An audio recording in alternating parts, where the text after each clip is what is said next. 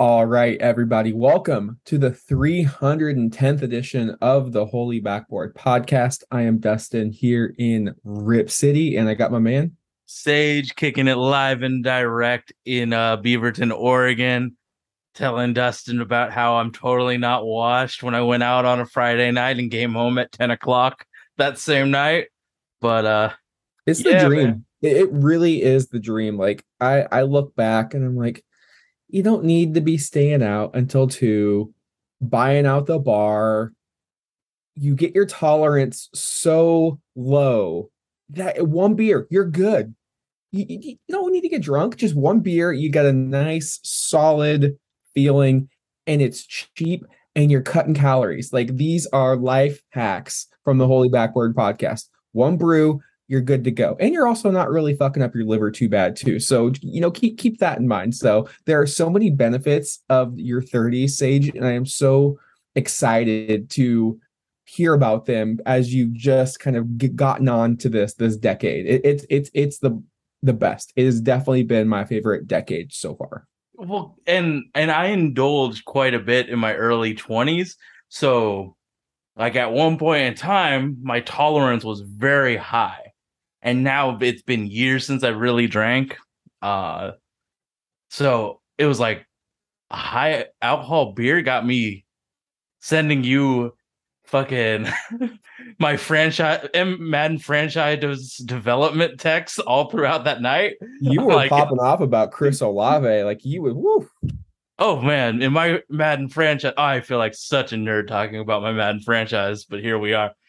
Chris Olave is the best wide receiver in Madden. Better than Cooper Kupp, better than everyone. He just somehow finds a way to get open. So I just feed and feed and feed Chris Olave. He's doing really well in real life too, but in Madden franchise on my franchise, dude's like, dude is the goat. So that was your Friday. Did you have a tough Saturday or were you able to recover pretty nicely? honestly, I'm not gonna lie. Like I was, I was in bed, bro. I played 2K and I was in bed. That that that was that was the weekend, bro.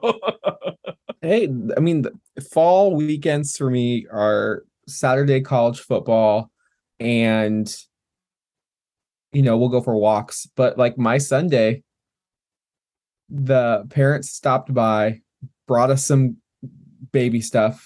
We went and got coffee, and then we spent like an hour trying to attach the car seat into the car, and then we just watched scary movies. Like that's Did you complete the task, or is it? oh still yeah not? we we got it done like Okay. there's there's no like when i set my mind to something i'm like as frustrated as i can get we're still going to get it done because if i don't get it done all i'm going to think about is not getting it accomplished. So uh yeah we we, we got it. We're, we're good to go. And uh you know tomorrow is halloween. I'm looking forward to all of the the trick-or-treaters um got the got the lights going gonna have some some music for for the kids some spooky music. And uh yeah i, I love halloween. So so really excited for tomorrow. And the blazers have been scary good Mhm. this year so far my friend sage they are sitting atop the western conference at five and one they had a two and one week uh destroyed the divisional rival denver nuggets on monday 135 to 110 behind the Inferno, uh, a third quarter for the ages by Anthony Simons. Uh, the unbeaten streak came to an end at the hands of the pesky Miami Heat. Uh, Damian Lillard went down with the, the game still in question, and Miami kind of took it and ran from there, defeating the Blazers 119 to 98. But even without Damian Lillard, the Blazers bounced back and handled the Houston Rockets 125 to 111 to run the record to five and eleven. As I mentioned, and one, not five and eleven. five five and one. Correct, five and one, best in the West. Sage, obviously, the two biggest storylines this week in Rip City are kind of, I think, intertwined because you have Damian Lillard exiting with a non-contact injury. I think all of Rip City collectively held their breaths. Were then relieved quickly after once it was announced it was a, a strained right calf going to be reevaluated in one to two weeks. Clearly, you want to take very much precaution when it comes to that area of the leg. Anything near the Achilles tendon, you got to go slow. So Dame is on the mend. The big question was who was coach going to start? It ended up being the 19 year old rookie Shaedon Sharpe, and he performed extremely well.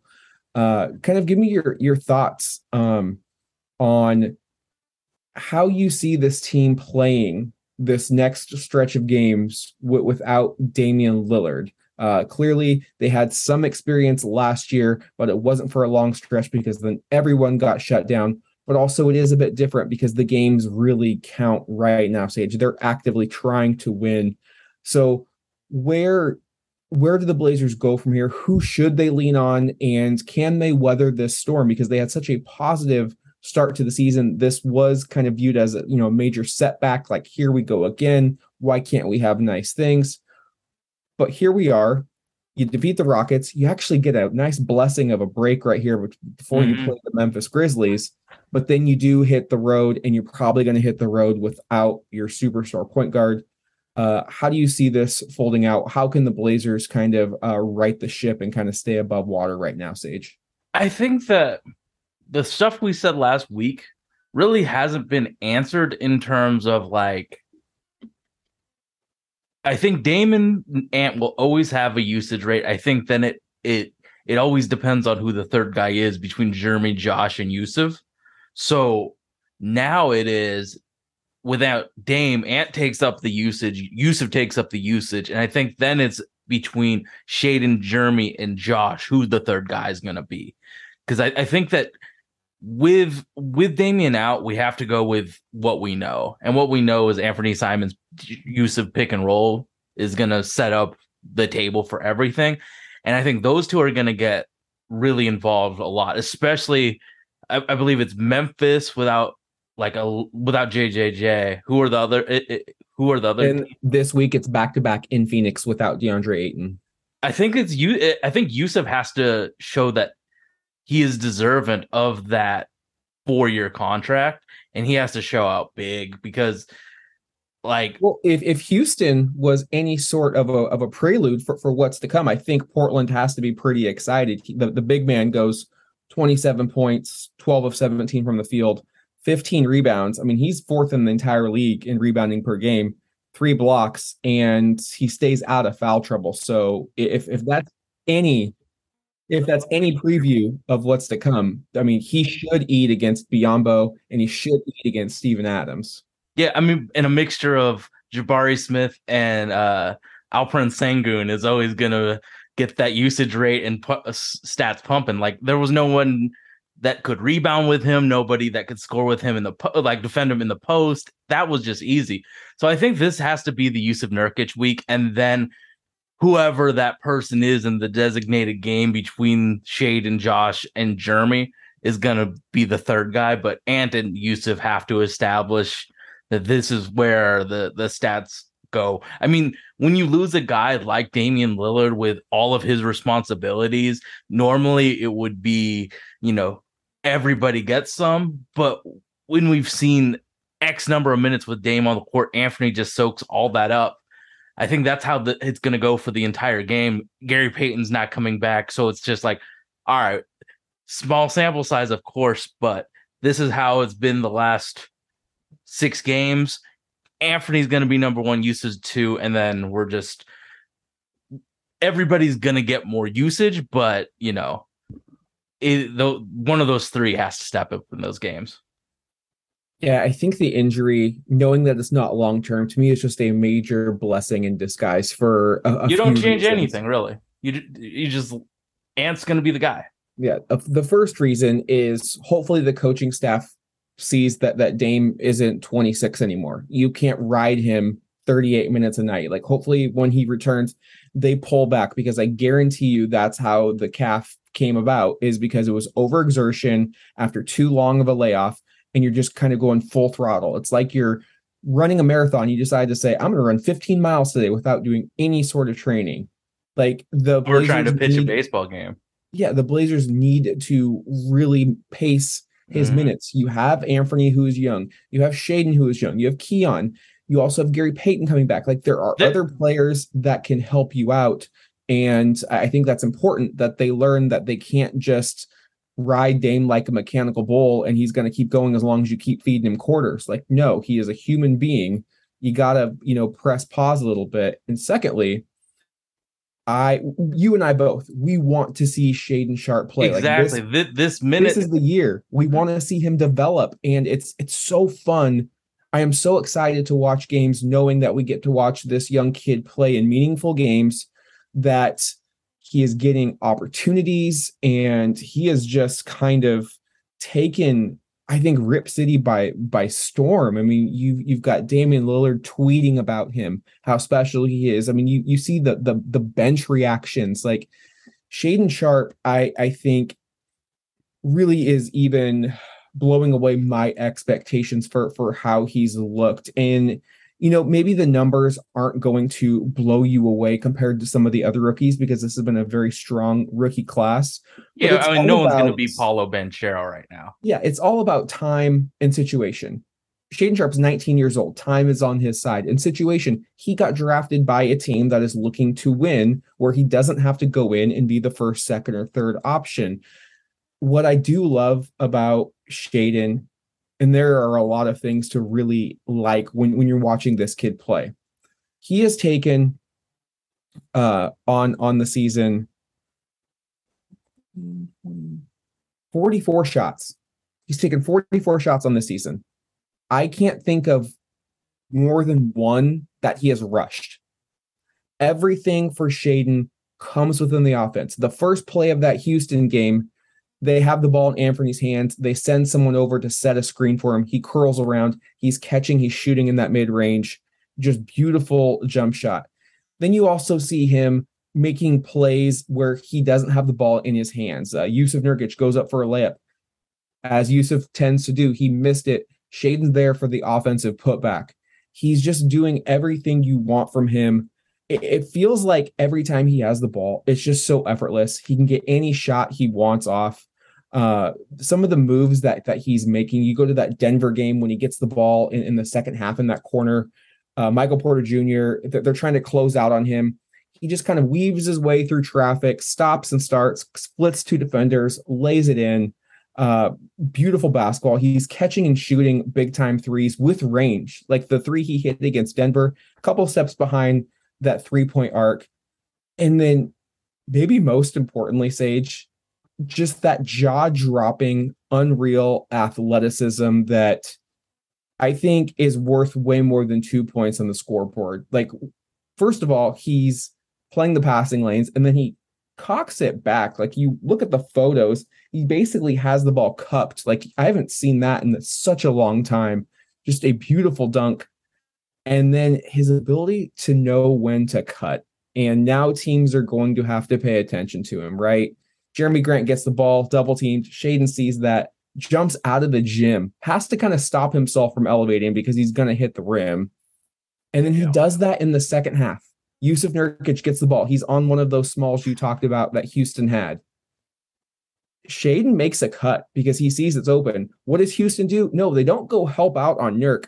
They converge on Shaedon and it leaves Nurk on an island where he just goes to work and, and gets an easy bucket. So you see the impact that he is having in every facet of the game. Knock on wood, he has not had any foul trouble for a rookie on the perimeter, which is I is thought he did in the Rockets game where he was picking up fouls because I think he, he, had only four had four fouls and he got that fourth foul late in the fourth quarter. Yeah, because I was looking at his rota I didn't watch. I was I watched the game. I wasn't paying cl- that close of attention, but I, I saw that he picked up his fourth.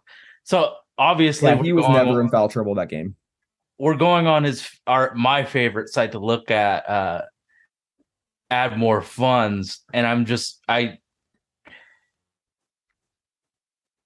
he's i think the thing that we that i worried about beforehand with shaden was that he wasn't going to get enough time with the ball i think that's what at least for me, I don't know about you, but the, I thought that if he had the ball in his hands, he was going to be able to develop counter moves and dribble moves. Dog, I'm he's such a big part of the offense when he's in the game that like he's he's the fourth guy in terms of usage when he's on the court. It, Anthony and Dame have their humongous usage rates. Holy shit. But Shaedon Sharpe is like he's not giving away opportunity even when Damian Lillard's in or Anthony Simons is in with him. Like when he gets the ball, he's making something positive happen. So he's not rushing anything. Mm. He's not forcing shots. Like I was watching him and Jalen Green. Like a lot of people kind of compare the two, both young, both lottery picks. Jalen Green is chucking five of 19, you know, Yeah. ISO heavy, you know, th- this and that. Shaedon is is if he, if he doesn't see it, he's passing it out. Like that's what I said. Like he's not forcing the ball. The ball's not sticking in his hands. If he sees it, he's attacking. Like he's a very decisive player. And what's so crazy to me, and Yusuf alluded to this in that in the post game of the Houston Rockets uh, after after that victory. He's like he, he doesn't even know how to play basketball. Like th- th- this, once he figures it out, Mhm. like he's going to be uh, unstoppable. And that's when you the, the phrase scratch just the tip of the iceberg gets thrown out so often. This is truly the case Well, where you can say Shaedon is just at, at the at the tip of the iceberg because he really hasn't played organized that much organized ball. Mm, you still missed out. shows- Just think if he played in Kentucky. Well, we wouldn't have gotten him. But exactly. That's why you roll the dice, baby. So I, I'm just looking at it. I'm thinking that in the future, I think that Shaedon is going to have a really, really good connection with Yusuf. For I, what I I've- noticed that he he he and Yusuf already have a connection. I see them talking as they go off the floor. Uh, Jerami Grant as well. He's the one that you know has fed him a couple of times off the cuts. So he already has a good uh, you know a good rapport with with his bigs, and that's exactly what you want to see. But I'm Um, I'm looking at it and it's like a it Shaedon's eating off Yusuf, but Yusuf's eating off Shaedon. Because I was looking at it and like Yusuf's numbers skyrocket when he's on the court with Shaedon. Like goes up by 20%. 20 no, a lot more. So I think that there's going to be a there's going to be that combo of like when we're trying to win games, Shaedon's going to be in there with Yusuf and and and, pro, and the two guards because you're not losing height with with Josh Hart if Shaedon's the three, and then Jerami Grant could be the like we're, we're we might be seeing the finishing five rotation here, but I, when I'm just looking at it with Shaedon on the court, Yusuf Nurkic's shooting percentage goes up by twenty percent. He's already starting to have a gravity, Yeah. like the the pull of him on the floor. Because not only has he shown the ability to, to catch and shoot at, at a at a deep distance, but if you don't keep your head on a swivel, he's going to cut and you're gonna, you know, be in film session. Your coach is gonna say, Why why is this dude making a poster on our team? Because you didn't watch what you were doing, right? Like So- when, when he had those two back-to-back plays, also shout out to Keon Johnson for hustling to, to even throw that lob. That felt like two Blazer moments that I that, that I can recall. One, I was on press row when Thomas Robinson just denied Corey Brewer at the rim, and then Will Barton uh, went down for the finishing alley oop against the Timberwolves, and then the miracle minute. I believe it was 2001, uh, Blazers and Mavs when it was just like four consecutive alley oops between Bonzi and Pippen and Sheed, and they just blew Dallas out of the gym. Like the energy in that arena. Like I was texting my mom, I was like, I wish I was there. Um, you see Drew Eubanks with the stink face. You see Dame just like losing his absolute mind. Like the the, the excitement is finally back, and you know it's it's in large part due to this 19 year old rookie. Yeah,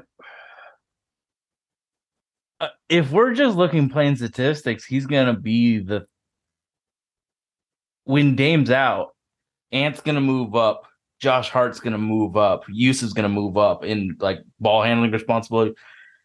I think that Shaedon Sharpe's gonna be our fourth guy. And m- maybe Keon, but I think Shaedon's just gonna have much more minutes on the court where I think this is gonna be his growth like the biggest growth development when when he's asked to make decisions to set other people up. I think this is to be where he gets a lot of experience because he's not to have these these this responsibility when Dame's on the court because he Dame is so alpha, but w- with Dame off the court, we just ha- everybody has to step up, and I think that this is the perfect time for Shaedon Sharpe to step up into a more responsible role. Like obviously that like there is no other person, so it has to be Shaedon, but he's going to be the third or fourth guy. So the the pressure isn't on him, but he has to make some responsible. He has to do some stuff that like is in need of of of playmaking reps. So it sucks that Dame's out, but it's early in the season and we're dealing with play, teams that have had injuries. John Morant didn't play in the last game.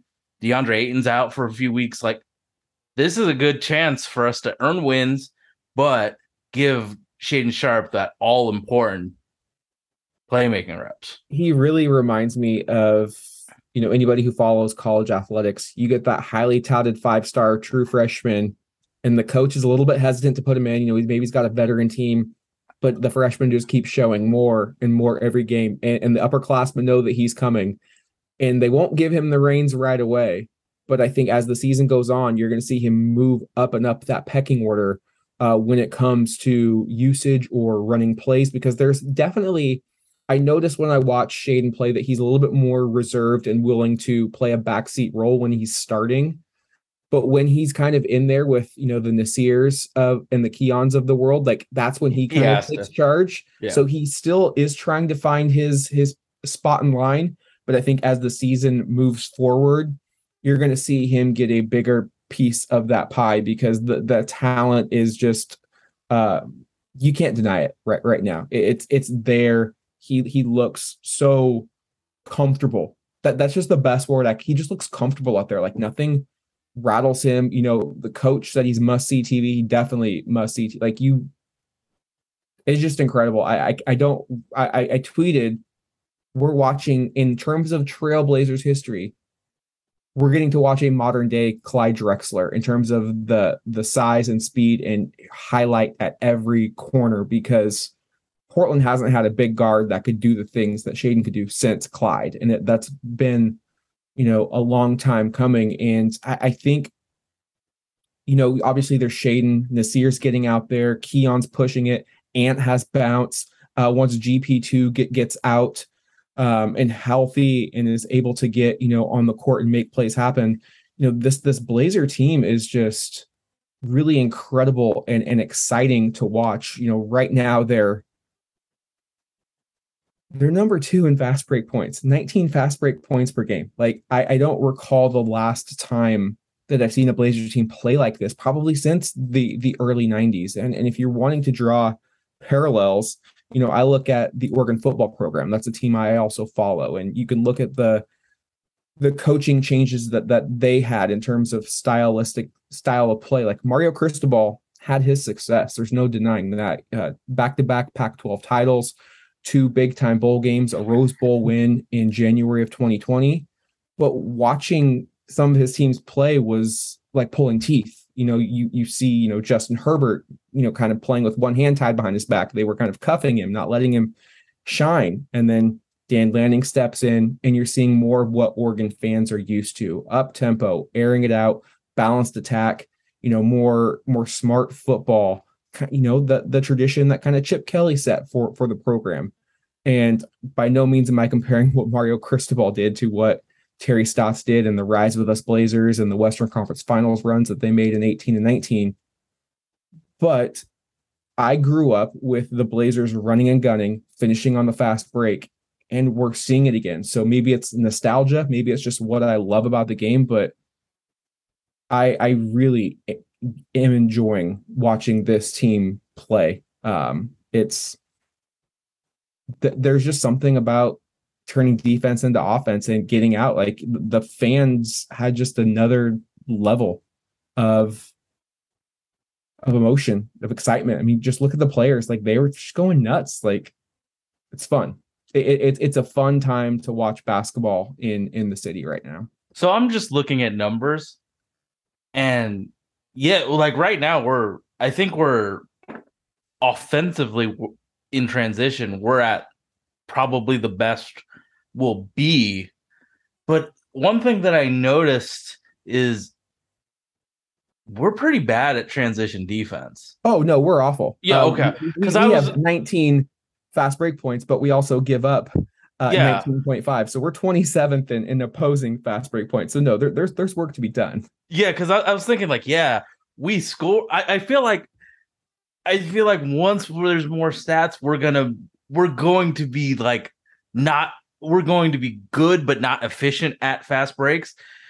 But man, when I watch it, I think that's the major if we play a fast team that put that uh goes in transition, it, it's bad. It's real bad. And luckily, like the team that beat us, the Miami Heat, is one of the slowest teams in the league. So we haven't really been exposed to like uh the Charlotte Hornets or like one of the like the the Warriors, like one of those fast teams, because our, our- that transition defense is pretty pretty trash. But I, I, I if I had to make a a guess, I think we're like 10 to 15 in fast break points at the end of the year, which comparing that to the past where we lost out on a lot of transition points, it's it, it- it's pretty a pretty huge improvement.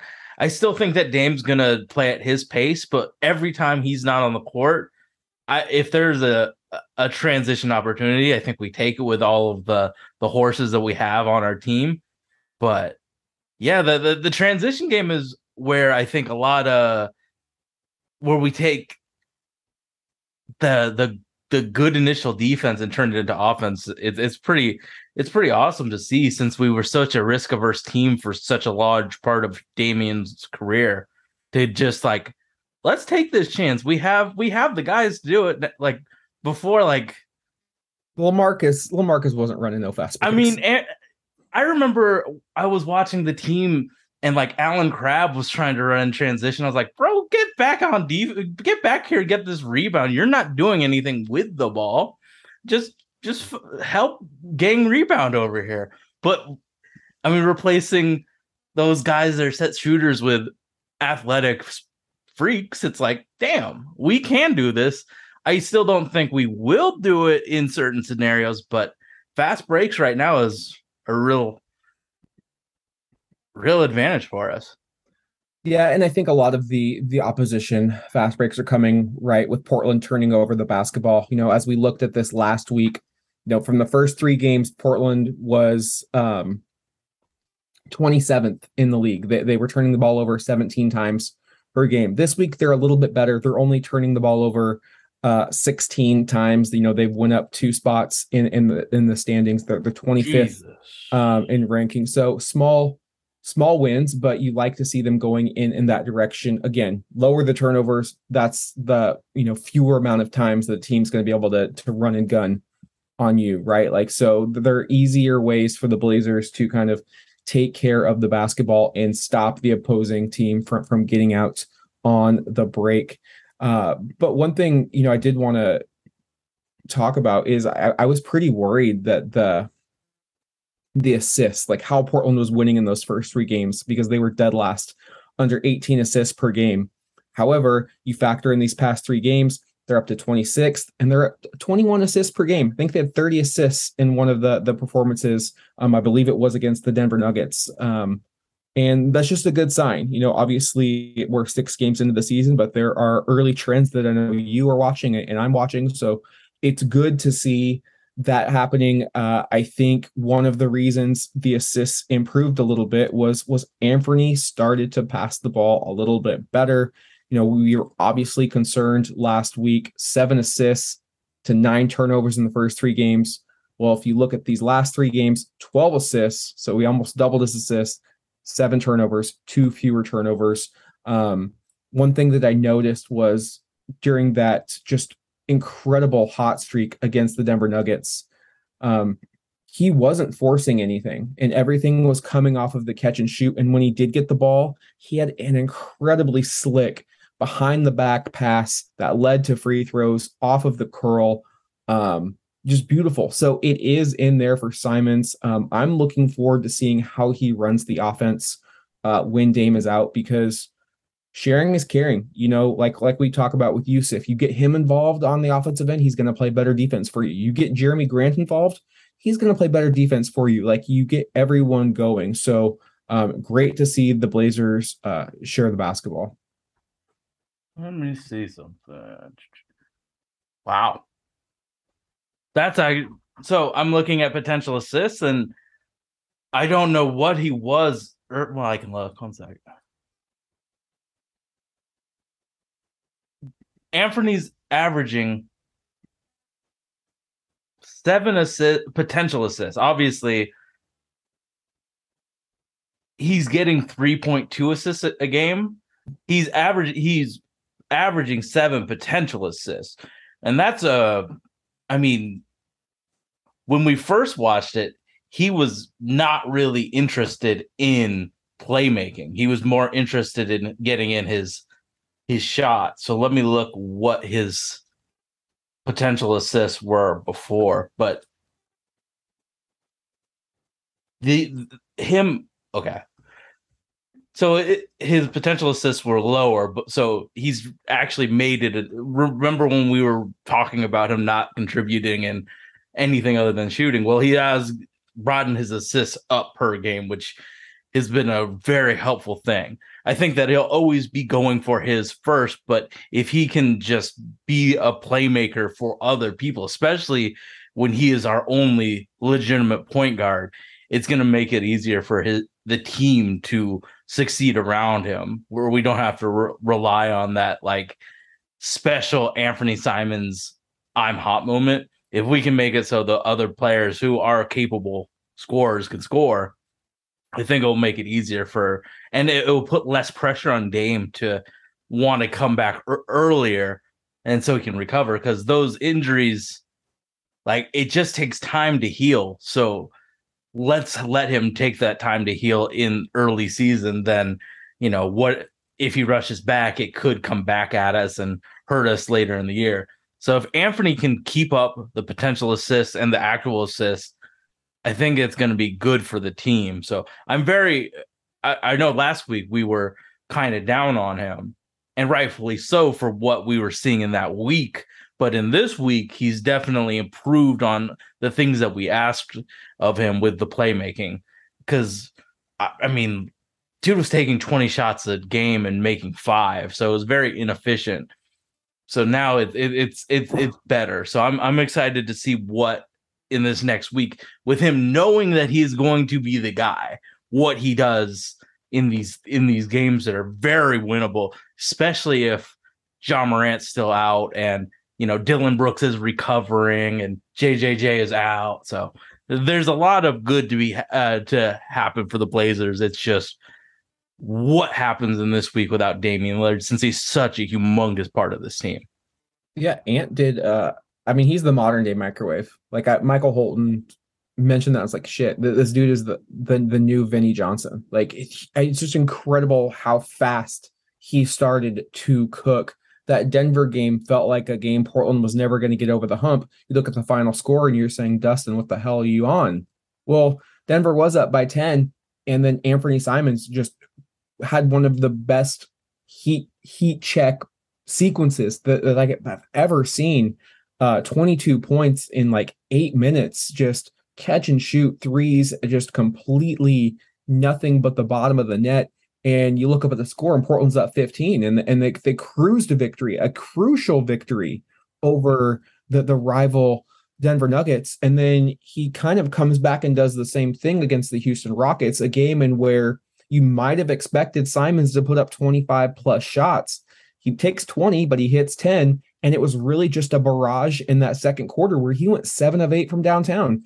Everything in the flow of the offense, not a bunch of, you know, dribbling and isolation. It was a lot of, you know, quick decisions, which we want to see. If Anthony Simons never turns into a plus defender or a plus rebounder or that playmaker, like the overall, you know, well rounded guard, as long as he takes shots within the offense, hits them at a high clip, and can just be maybe a, a prime Ben Gordon, I'll take it because he's where you don't.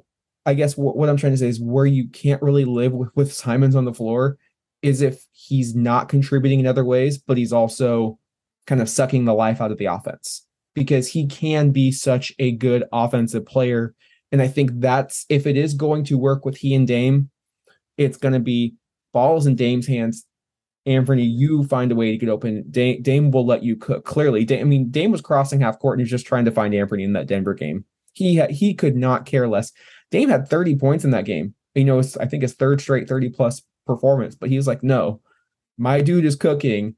I'm going to find him the ball. Another reason to absolutely, you know, be thankful that that Dame is your your franchise player because every play was just Simons come off the curl, big man set him the screen, and he's you know rising and firing, and it it was just kind of demoralizing for the Denver Nuggets. So big week for for Anthony. I was happy to see it. Like clearly, I want to see this kid succeed, as do you, Sage. So like when we're down on him, it's not because we enjoy it. It's just we're kind of calling it like we see it. Like nobody has immunity on this this program. Like we we have to describe what what we're seeing and he was not playing up to par so it was really great to see him break out of that shooting slump because if Portland is to succeed while Damian is out I think Anthony is kind of player numero uno that is going to lead the way for for that to happen um, and I still stand by I think he's the most important player to Portland's success because other players around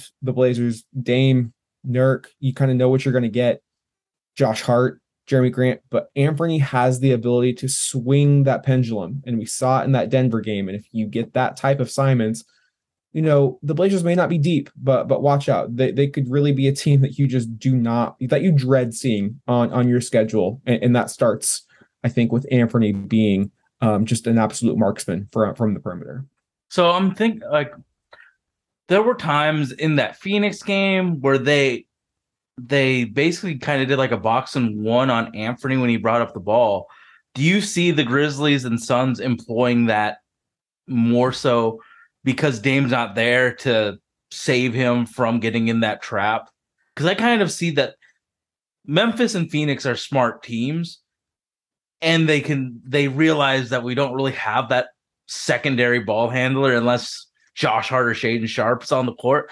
So do you think that he'll be able to handle the pressure that opposing teams put on him when he is the main guy? Because the, the Phoenix Suns trapped him at whenever the hell they wanted to, and it was a lot of rush mistakes.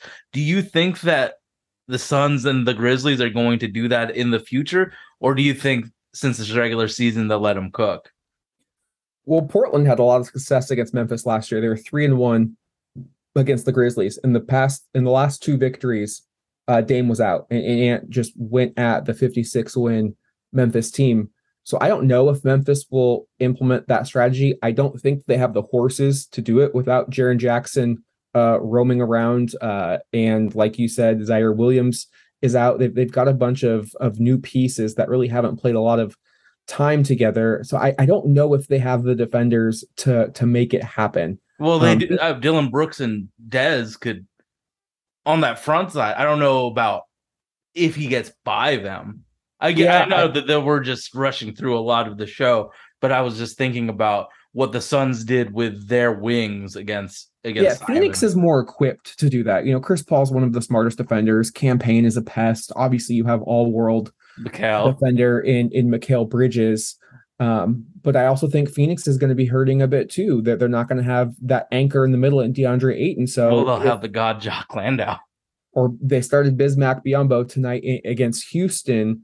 Uh, so there will be success if Portland is able just to. And what I would do is I would have Jerami Grant come over to the top of the key and be that decision maker. Like you brought him over, he can dribble, pass, and shoot. And then obviously you've got Cutters and Hart and and Shaedon Sharpe, and then you know Nurk should be able to eat against that front line. So if Phoenix wants to, Portland, it would behoove Portland to easily, you know, come up with a scheme to to break it because it's not like it's a, a, a something brand new that nobody's ever seen before, right? Like if they want to take Anthony Simons out of the game, that's that's I think fine by me because Portland has if if they do strategically beat it and, and scheme against it. They there there's gold at the rim, and Mhm. they've they've shown this year that they're willing to attack the rack and, and dump it in an irk. Um, but I think Phoenix is probably more equipped to do it. It's going to be interesting. I don't know if they'll do it in both games because it's a it's an interesting back to back scenario where it's almost like a mini playoff where Portland has already seen Phoenix once, Phoenix has already seen Portland once. Now you're playing twice in in consecutive nights, so there's a lot of tape. There's a lot of ane- ane- anecdote anecdotally evidence, excuse me. So you can kind of go off of things. It's gonna be it's gonna be fun because it's not just like fifth game in seven nights. We're playing another team in some other arena, and you're just gonna roll out the ball.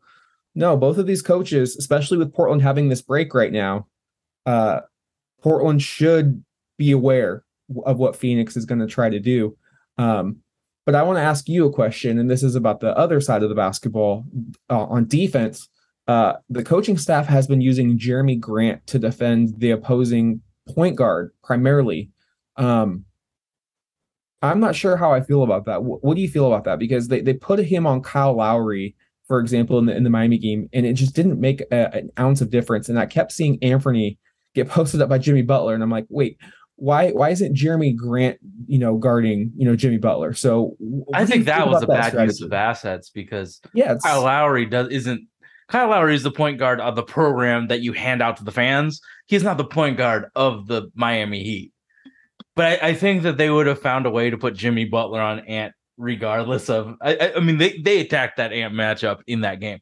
I think in a regular game, we don't have Gary Payton the second. So what is Roy Rogers to do with two good def- two good defenders at best on this on the team? Um, you have to just you have to use your your your your assets correctly. I think the Miami Heat game it was not used because Kyle Low- like Kyle Lowry actually had a pretty a good game to his standards on this team. He was hitting threes. He was he was making decisions. He was like the kind of the the the engine on defense. He was doing a lot of steals, getting into dirty places. Like he was having a good game, and Jerami Grant was on him. So I, if it was me, I would have put Jerami Grant on uh, on either Herro or uh, Butler and had Hart or honestly, I don't even think Anthony Simons would get exposed on Kyle this version of Kyle Lowry because this is not the Toronto Raptors Kyle Lowry.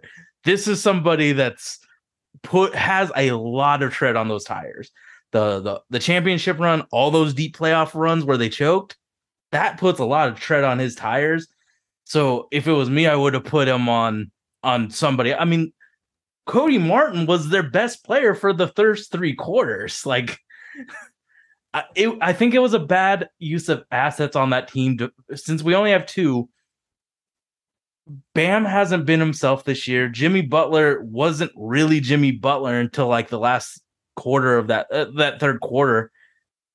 Cody Martin Uh, and those and the the clutch shooting was really killing us.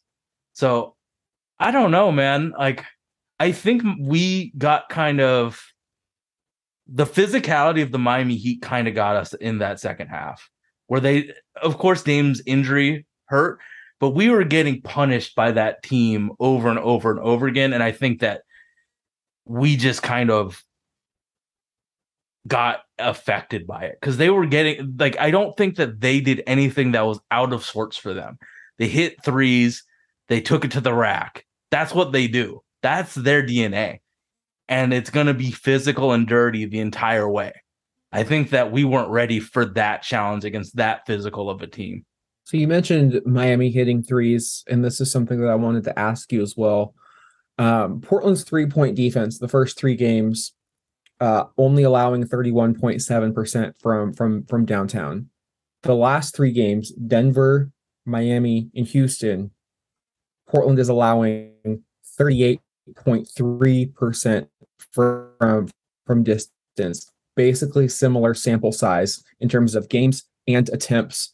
So my question for you is Portland's three-point defense was that a product of the opposition in the first 3 games or is it fool's gold defense or is it just too damn early to tell because we're only 6 games in and there's plenty more sample size to fill out? So let, us talk about the games.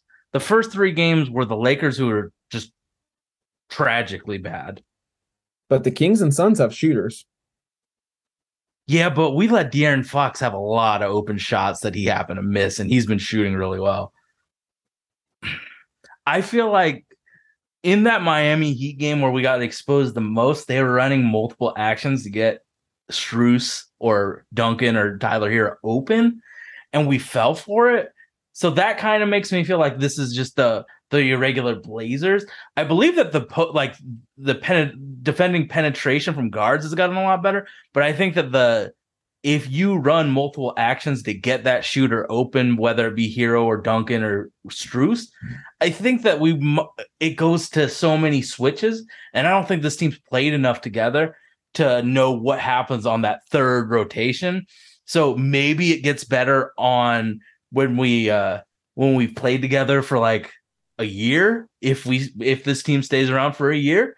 So I I, I don't I I I think that it's going to be a problem for a while. Like you you remember those Spurs teams that just knew where everybody was going. It, that's going to take a long time to for us to handle or to become. So I don't I I think the three point shooting is going to be the most difficult part of it. And there's teams like Miami that were hunting it. Bam Adebayo was trash. He was setting screens for Max Strus to get a one dribble pull. So Yeah, Gabe Vincent being going off didn't help either. mm, And it- yeah, Miami's only has two wins on the year, so it's not like they're playing good basketball. no, I- Um, I mean they- Bam Adebayo being that bad this entire year, negatively affecting. So I I I, I think that we just were not ready for the physicality of Miami because they come in to fight. They come in to be dirty. You guys have some got matchups- Matchups just you know, we haven't beat the Miami Heat since 2017, 2018. Like they just have our number. It doesn't matter who they roll out there. Erik Spoelstra it's that gets- culture. yeah, they have a team built around a lot of shooting and smart basketball is going to give us give us fits. Um, because I, I really thought Portland played extremely well defensively against Denver. I mean, holding Jokic to under double digit uh, points. Nurk didn't foul. Uh, it was the probably the best I've seen him play against Jokic since wishing him a happy summer in in 2017. Like so, it's been a long time since we've seen Yusuf get the better of of the Joker, and so I do want to acknowledge the, the good defense that is being played. But I, I do that Miami game, we we just could not get stops, and the, the game kind of you know went from us being up seven to Miami being up seven to nine. Then you know Dame went out and it was like okay, like this this one's not happening tonight. And clearly there's 82 games, not going to win them all. Wasn't Portland's night, but Miami was getting a lot of good looks, and you can't Oh, let yeah. a good shooting team get good looks. They're gonna sooner or later they're gonna start dropping for them. And also you go to Houston, like that game should have been over, but you have players like you know Knicks, um, just keeping them in the game with threes. Eric Gordon had a ton of threes, and, and I get it. That's what they want to do. They want to shoot threes. They're not going to post up, but you know they still got some good looks as well. But as long as Portland is putting more points up on the board, taking good shots on the other end, you know I, I'm gonna I'm not going to complain about a 15 point victory. But the three point line is what kept Houston respectable uh, in that contest. I, I just think that multiple actions in that offense is going to confuse us. And it doesn't matter if it's multiple actions to get a drive or multiple actions to get a three point shot. We just haven't played together enough to know what everybody is comfortable with. And when Gary Payton comes back, if Gary Payton comes back before Dame, do you really think that our defense is going to improve automatically? I think it's going to take time for this defense to become authentically good. I think that we've taken advantage of situations like DeAndre Ayton throwing a bajillion turnovers off the short roll, or and Russell Westbrook not being a good fit for this team, and we got wins off of that. I don't think that in the later year that's going to happen as much. So we have to we have to play together more for us to actually learn. Like I, I, I definitely see when Gary Payton comes back, he's such a big part of the defense that our numbers are going to go down for a while, and then they'll magically go up because we will learn how to play with Gary Payton. Like how many did Gary Payton play a single uh, preseason game? No, he has not played a moment in the Blazer jersey yet. Yeah, so like you can't put a guy like Gary Payton out like just think if Gary Payton wants to go eat uh, full court press, but the four other guys have never played with him before. What are the they the I know that it's all about improv, but I think that with Gary Payton, we're gonna struggle a bit before we ride the ship. So I I I I, I think that in this year there's gonna be times of really competent defense, mm-hmm. some really bad defense, and then confident bad. Like it's gonna be a, a, a it's gonna be like a rolling ship of where are we at defensively with the newness of the roster, the injuries, the recovery, and then them finally being themselves. So I think we have to be patient with the defense. As long as there's effort being put in even on the first rotation or the second rotation, that that's good with me. Like we with that defense last year, we were happy with initial good defense. If we can push it to one rotation where we're confident, that's a dub because we we've been so bad at it. Small improvements are going to be fine with me, but I think that we're outside of transition, we're a fine defense. But if you put that transition defense in, we're it, it might be a little bit scary for teams that like to push it for us. So, an NBA question for you. There's a lot of parity this year. I couldn't tell you who is going to win the championship. Is the NBA gotten just sig- sig- significantly more deep, or is it just, you know, early season action where teams really don't know better? I mean, just just looking at the standings, you have a lot of disappointments. The 76ers are 3 and 4. The Heat are 2 and 5. The Nets are 1 and 5. You have Dallas at 500. Golden State three and four, the Clippers two and four, the Lakers are one and five. But then you look at there's a lot of surprises. Who would have thought right now San Antonio and Utah would be five and two? That Portland would be five and one. Uh, it's it's just some exciting, I think, times in, in the league when a lot of the the preseason predictions are kind of already up on their heads. Like it's flipped around. Do you think? that's just a product of us being two weeks into the season, or do you really believe there's a lot of parity in this league? I think there's some. I think that for the Clippers, they don't give a shit, right? Are you concerned about Kawhi though? I mean, that's Yes, I think I'm completely concerned about Kawhi. okay. I agree with that. Be, uh, but uh, oh, you want to know what's real? I think Reggie Jackson's washed. But But if if Kawhi really is ha- still yeah. feeling, they're they're done. They they are toast. If Kawhi is not 100, percent well, I mean, like the they Golden just State play three and four. What what's their excuse? They're playing their guys. like I, I who are you? Who did you ask about? Because I think the Clippers just don't care. I They said ju- Golden State's three Oh. and four, like, and they're playing. They just lost to the the Hornets and the Pistons on the road. Like, Uh, I haven't watched. You know, I only watch bad teams. Um, uh, the Nets have Nets are the worst defensive team I've ever seen. well, clearly the Nets have off the court issues that are distracting that franchise. So I understand that, but one and five is like holy shit. I think that that for certain teams they're going to positively regress, and then for some of the teams, I'm fucking. If I was a fan of the team, I'd be worried. I think the Lakers suck, Yes. but like if I'm the Clippers, I re- I look at it. They made a commitment to resting Paul George and and and uh like they've cha- they've changed their their ideals on some things, and that's gonna just take a while for them to accept the changes and roll with it. I think they're the best coached and have the deepest roster. I mean, shit, Norman Powell sometimes doesn't even start.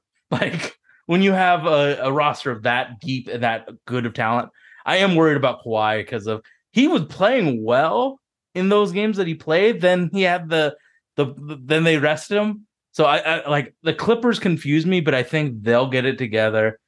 Lakers are pretty trash. I think the Warriors will get it together because they're just so smart. But I am worried about Klay Thompson in terms of shooting. He has not been shooting the ball well. Like Wiggins is their second best player right now. Um, of course, Jordan Poole can pop off. Klay can even pop off. He just hasn't had that opportunity yet to really score well. So I, I again like if if- if I'm the Sixers just need to pick up the pace too. They're just so damn slow. I was about to say if, if you're, I'd be worried if I was Philly. I wouldn't. I think that how well James is closing fast. I think you just want that to happen. No, I I don't think Harden is the player that he was in Houston. Are you looking at? Have you watched James yet? He's killed it. Yeah, Yeah, he's they're been three great. and four. What? They're Yeah. terrible. Yeah, they're, they're but the, like Joe, like I, I, I'm not really worried about them because JoJo's. If JoJo doesn't get better, then I'm worried about him. But I trust that Joel Embiid will actually get in shape. He's he he came in out of shape.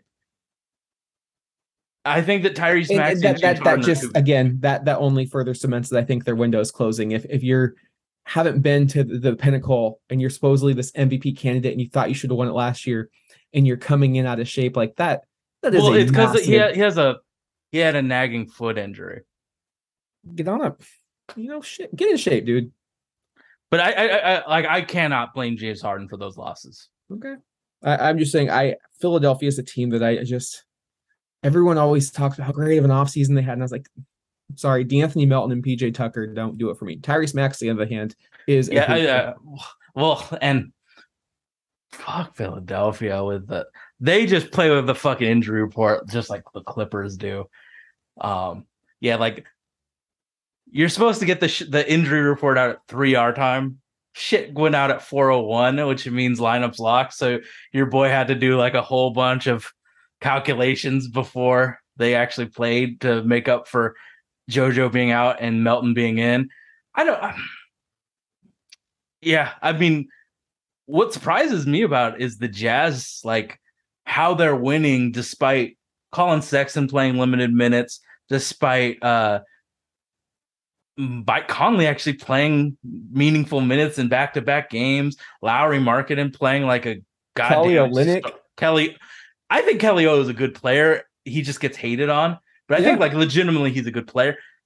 I mean, our boy Walker Kessler actually playing minutes. But the Spurs have beaten the Wolves twice. Like, if I'm Minnesota, I'm low key freaking out too. You got Carl thi- uh, Anthony. well, You have Karl-Anthony Towns calling out Anthony Edwards' diet uh post game to the to the media. Like, have you watched how trash he is defensively?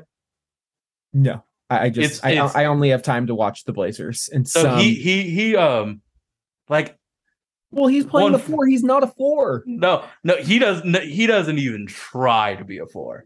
Like o- obviously Gobert's gonna try and do his best to make up for Karl-Anthony Towns' lack of defense, but it doesn't even look like he try like he's not even in the right area code on some of these plays where he gets exposed. So yeah, I I- don't think the Grizzlies are. I mean, I don't think the Timberwolves are that good. I knew it was a an animal. That's why I, I got confused. Um, last eh, or oh, two more NBA questions for you. So Adam Silver recently said the teams, uh, the NBA is going to be monitoring teams for tanking. Will NBA teams be on their best behavior this year, or when do you think they're going to start to tank? Because I can already tell you, I bet Danny Ainge is uh, scared shitless that his team's five and two. I bet the Spurs are wondering what the hell's going on there. well, Five you saw the well. Devin Vassell's out. Like, I mean, hon- honestly, if I'm a if I am an NBA fan, you tell the Clippers stop fucking re- uh, tactically tanking those rest days. I don't give a shit. Like, I expect the Spurs to be bad. I expect eventually Devin Vassell's greatness is going to wither away, and he will be the Devin Vassell that we know and love.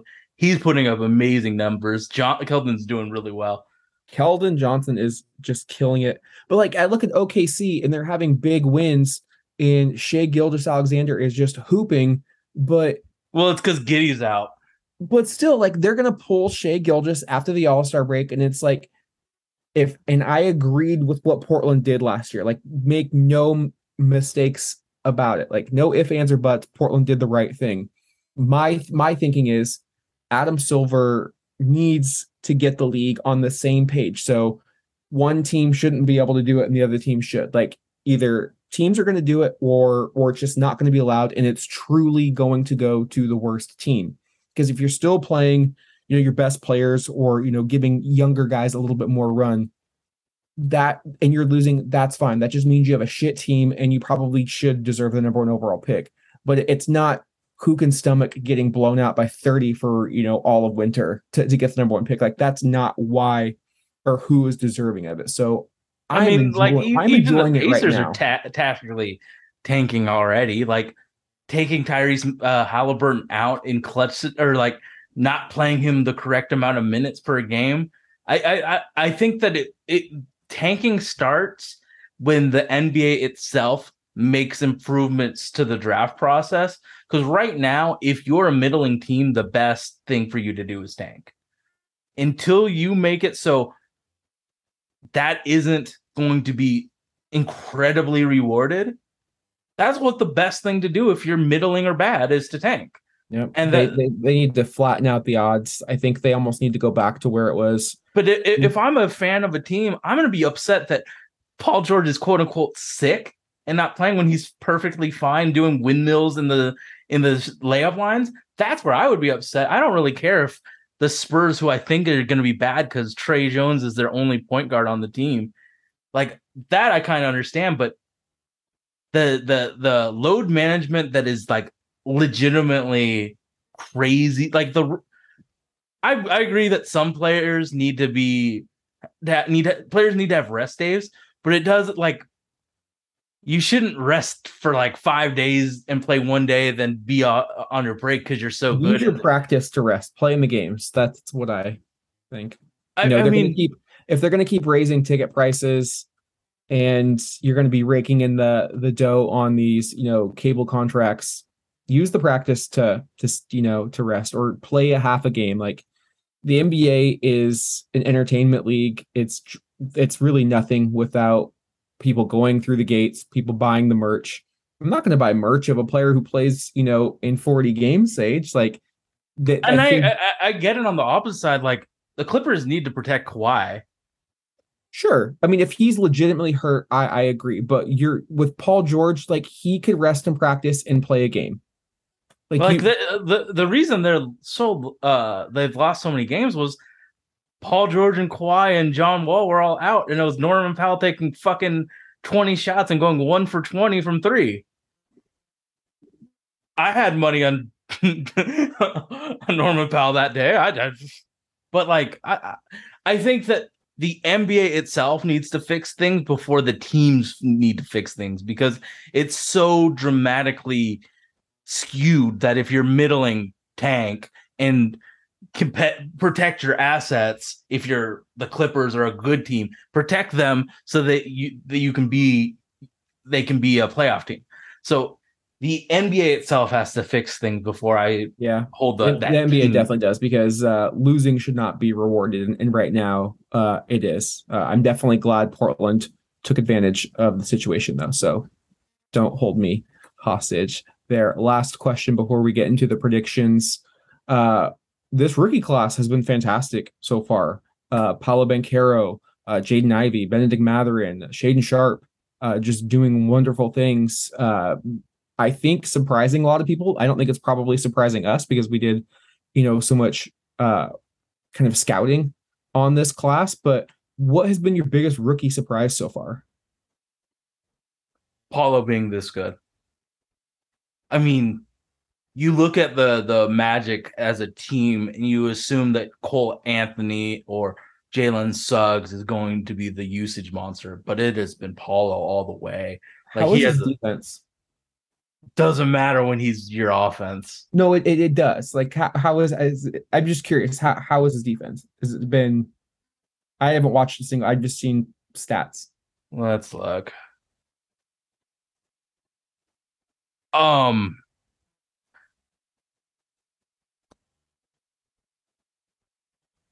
I haven't watched enough to say like to use my eyes to say, but statistically, yeah, he's a fine defender. Okay, that's just. But that- like that was he that he holds a high usage rate. He holds a high assist rate. He hold, he rebounds really well. He's playing the best ball we've I've ever seen of him. So Paolo is definitely the rookie of the year in my eyes. Like there's no way Shaedon can get to where he is with the amount of the ball in his hands that Paolo's getting. Um, Bennedict Mathurin's putting on a show with in like the seventh man role. Um Jabari has I think Jabari is legitimately a center in this league, and I think that it's gonna be Jabari and then uh uh Alperen Sengun being the, his direct backup. I, I, I the worries I had of him being too small to be the five. I mean, I think he's gonna deal with the same issues JJJ does, but I think right now he is a center. I feel so bad that he got drafted by Houston. It's just such a poor situation for him. Those Well- two guards couldn't couldn't find an open player if it was right in front. Like the amount of chucking that Jalen Green and Kevin Porter Jr. do. Mm-hmm. Well, then Like, who, who's the adult besides Eric Gordon, who you know is Eric- a good leader? Yeah, he wants out of there as soon as possible. Like I just I I I went back and I looked at our mock draft and I we had Paolo going there, and I, I, think was Paolo like, would have been fine there. and I was like, oh, that's I feel bad for him. Like if he would went there because you're There's you're no way Jabari would have. I think Pacers or the Pistons would have been his best Yeah, bet, right? you, you need someone to set up your big man. Tyrese or Cade would have been perfect for that. The, I mean, Jalen's fine, KPJ's fine. I think together it's not a good fit. They need someone who looks to pass first rather than you know shoot first, pass maybe. Um, yeah, that was just a a question for me. That that was my. Obviously, I'm happy that Tari Eason's finally getting some run. I think that outside of Paolo, there were a lot of warts compared. I don't think it was. I think uh, the depth is great. I don't think that there was as much top end talent in that. Like this next draft is going to have two super duper stars. I don't think Paolo might get there offensively, but he's never going to get there defensively. But I think Shane there was Sharp, depth. baby. What's up? Shane Okay. Sharp. Shit. Well, in his current in his current role, he's not going to be a super duper star. Well, he will be. Just wait. But it, it things need to happen. I I, I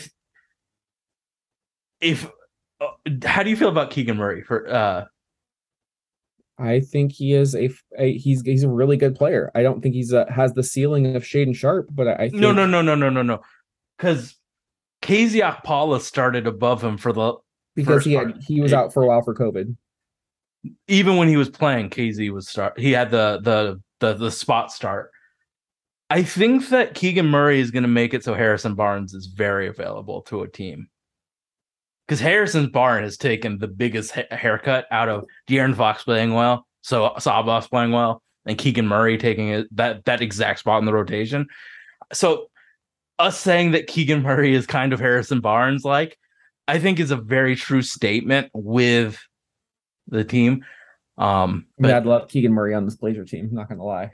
It's maybe maybe in a few years when he can become a free agent. uh, give me Harrison Barnes. I think he's still a good player, but like, it, it it's an interesting it it's an interesting draft class.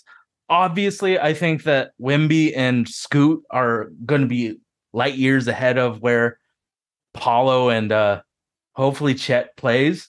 But like, I, th- I yeah, I, I think I think Shaedon needs to be mentioned with these players. The way okay, I'm fine with saying that Shaedon's in the like we're- talking about a 19 year old who is just really and I it's more of just the the eye test for me like he just looks comfortable out there six six so he's got ideal size for his uh position um i'm just excited for this draft class I, I think it's i think the draft i think the the year of the really shitty drafts are, are gone like I think the there's always going to be depth.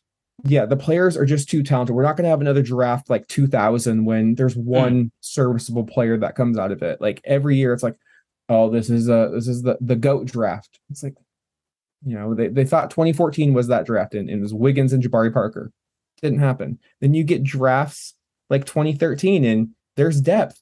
Kelly Olynyk, CJ McCollum, Steven Adams, what Giannis friggin' Antetokounmpo. So it just do your scouting. You're going to find gems. Um, I mean, it- there's always going to be those guys like Xavier. There's going to be guys like Xavier Tillman coming all the time. The amount of skill that's coming with the in, in college and high school right now has just never been higher. Teams are Do you have to finally pee, trading players, right? What? Do you have to pee? I have to pee so bad. I drank. You're rocking uh, back and forth. Just go pee. okay, I've been. I had pho for dinner. No, let, us get into these uh, predictions. The Blazers uh, close out their road trip Wednesday against the, the Memphis Grizzlies. And then this week, they start a six game road trip with back to back contests against the Phoenix Suns uh, Friday and Saturday night in the Valley of the Sun. Uh, so really only two games uh, to talk about. And when we predict the, the Phoenix series, you just give me a say two wins, two losses, a win and a loss. We're not going to predict the actual date of the game. So keep that in mind. Uh, to look at the standings, nothing changed. We both went two and one last week. I am four and two on the season. You are three and three. Uh, Memphis. Portland may be without Josh Hart. Uh, he was diagnosed with a concussion in that game against Houston. Um, you mentioned Memphis being banged up a little bit as well. Yeah, Uh, John definitely- Morant was out. He was Yeah. sick, so I don't. I assume he'll be back. definitely no Damian Lillard, but I think we we should expect a fun contest. It is going to be nationally televised on ESPN. As I mentioned earlier in the show, Portland went three and one against a team that won 56 games last year. So they've they've clearly clearly found a way to score and defend this against this Memphis uh, franchise. They're going to be without their one of the de- best defensive players in the NBA, and Jaren Jackson Jr. They do have a lot of new faces. Uh, they have a rookie or a second year player. His name is, is Santi. Um, I watched him play a little bit. Do you want my help? Altador. Aldama. Aldama. I knew it started with an A. Uh, Yeah. They're they're playing friggin' John Konchar. Re- mean, legitimate minutes. Legitimate, Legitimate. minutes. Yeah. Um, this gonna be a fun game. Um, Uh, really fun Aldama's game. legitimately good. he looks decent. Yeah, he looks solid. Um, He gets his rebounds. He gets his points. Like he's. I know that I talk about this, but like he he is a fantasy point a minute every time he plays. So he it means he's very into the game. I mean, he's. I has my precious boy Xavier Tillman played much? I don't. I No. I think it's been Aldama time with them. Um, I mean, if we're talking about the Memphis Grizzlies with Dillon Brooks healthy, keep Ja Morant out of the paint. That, that that's got to be I mean, I hope Dillon Brooks just remembers all the good times in Oregon and says, you know what, Ja, chill out. I'm gonna take these shots. Cause the thing that we talked about when we were talking Western Conference and I brought up Dillon Brooks is he loves some Dillon Brooks. So that that double-edged sword of having the highest confidence possible in yourself, sometimes you act like you do and take a lot of shots. See, he's really inefficient, and when he's in the uh in the game, the Grizzlies actively get worse on the court because he takes shots away from Desmond Bane, he takes shots away from Ja Morant. Um, but he's playing more and more minutes, so he probably is going to edge out Konchar, and it's in a Desmond Bane has been really inefficient except for one game where he was like seven for eight. So I, I if if the Grizzlies just have say Ja run ragged on this team, I don't think there's much we can do because they're the they've given Ja Morant so many shooters around him. Desmond Bane had le- yesterday or the, two days ago, he had a higher three points prop than Steph Curry did. That's how much Vegas thinks he how good of a shooter Desmond Bane is. So, I mean, you you obviously can't let Ja just get sixty on us, but with the the perimeter defense and I feel like Yusuf has to stay out of foul trouble number one in this game with Ja Morant rack attacking. And then you can't let Dillon Brooks or uh, or uh, Desmond get going from three. So it's going to be a lot of communication on the defensive end. Like if Ja Morant drives, and I think that especially this year, there was like on drives, he's like a hundred percent going to contest the drive, and then there's like a twenty percent chance he gets back to contest the shooter. I think with this game, you can help, but there has to be a hundred percent certainty off that help that you get back to that corner shooter. You have to be on point with this team because they hit you in so many different waves of defense and uh, of shooting, driving, one dribble pulls. This team is very deadly. If we are not on our P's and Q's defensively, it's going to be disastrous. So how do you think that the Blazers are going to play defense against Ja Morant and Desmond Bane and Dillon Brooks? I mean, this is going to be a game where probably going to come. It could go, come down to who has the ball last, right, or who's just hitting their shots because you've got um, a team in Memphis who's first in league in scoring at over 120, but they're 27th in defense, uh, nearly giving up 122 per game. So if Portland is able to take good shots on offense, get to the free throw line, win that free throw battle, keep Memphis off the free throw line. What Portland has had so much success doing so far this year, controlling the tempo. Um, make no mistakes about it. You're you're going to give up points to to this Memphis team, but you could win it. You could theoretically win a shootout uh, against Memphis, especially at home. They have to play at Utah again tomorrow before finishing their final game of the road trip in Portland on Wednesday. so we this win the rest. game- We were we win rest, but Yeah, there's all this is also a game where if Nurkic isn't effective or if Memphis pulls Steven Adams early, he did not play a ton in that Utah game, where we could see maybe a carbon copy of that Sacramento game where Portland goes small with Justice Winslow uh, really playing that five and uh, just really trying to switch everything on this Memphis team. If if I'm looking at Portland, clearly it's Anthony Simons to carry the load on offense, but I think this is a time for Jerami Grant to really assert himself. You're going up against a second year player, you're going up against a very young front line Mhm. they don't have the bodies to to stop him with uh, the strength or the or the quickness. Um, this could be a really big breakout night for Jerami Grant. But if Portland wins, I think it's a balanced attack where you probably get 20, 25 from Simons and then 15 from basically every Everyone other else. piece. Yeah. Yeah, I, I- think Portland wins. Um, they're playing really well at home. They like Miami has Portland's number. Portland tends to have uh, Memphis's number as of late, and they're just they're not the same team defensively. Like this isn't grit and grind uh, Memphis anymore. So, um, I'm of the mind that either you let Ja get 60 and you clamp down on everybody else, or you flip it. You you just you can't let Ja and everybody else eat. Like it's got to be one or the others. Um, you know, you got you got to take away something that they do, and I tend to agree that I I'd want to defend that arc. You don't want to give Bane and Brooks tho- those looks. That's where Portland really uh, got hammered against uh, Miami. So you know, just do a good job. Make Ja take tough shots. Wear him out on both ends of the floor. Make Yeah, it has to be a pick and roll game.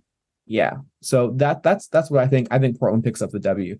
I, I mean, one team has the MVP candidate, one team's MVP candidate is uh, And uh, one team has Shaedon fucking Sharpe. So I'm I, I unfortunately I'm going with the Memphis Grizzlies this game because nice. I get to pick up another uh, game on you. I like that. I'm not going to win this picking the same as you, but I honestly, I mean, like Memphis is a quality team, so Okay. it is No. double Suns. double suns so we'll just obviously uh take a look at one of the games but it, it Is it a home and home? yeah they're they're both in phoenix this is the Oh, so third oh, yeah this is the third time um portland is going to be facing the suns in the first nine games um obviously deandre ayton is going to be out they have started bismack biyombo in his place with jae crowder still not playing they don't have a lot of size up front. It's it's really, and I believe Sarge is still on the mend. He did not play in that first game uh, in Portland uh, against uh, the Trailblazers, so that they could go small as well unless they want to play a lot of Jock Landale. I don't think Monty is ever going to go small. No, and I don't and think that's also him. Think without DeAndre Ayton, Chris Paul is negated somewhat too because we saw in that home opener they had a lot of success in that third quarter running a short pick and roll with Ayton and Paul, and Portland really didn't have have an answer for that. But the the drop off from Ayton to Biyombo or Landale is significant, and Portland can adjust accordingly. Um, if if I'm the Blazers, uh, I really just try to hope, you know, Devin Booker doesn't have a big night. He had, I think, 33 that first contest. This will be interesting to see where the coaching staff puts Shaedon Sharpe on defense. Is he going to start out in Mikal Bridges, or are they going to say, "We trust you. You you you get to go guard, you know, Devin Booker. You know, this this is really uh, a high bar test for." Definitely. a player who compares himself to Devin Booker. You know, Shaedon Sharpe earlier in interviews was like, you know, every time he asked who he compared himself to, it was Book and Bradley Beal. So this, you know, Shaedon Sharpe is excited for this this matchup. It's a player he clearly admires. Um, he didn't have the best of performances in that home opener. He was just 0 for 2, but now he's going to get more run. So it, will be interesting to see.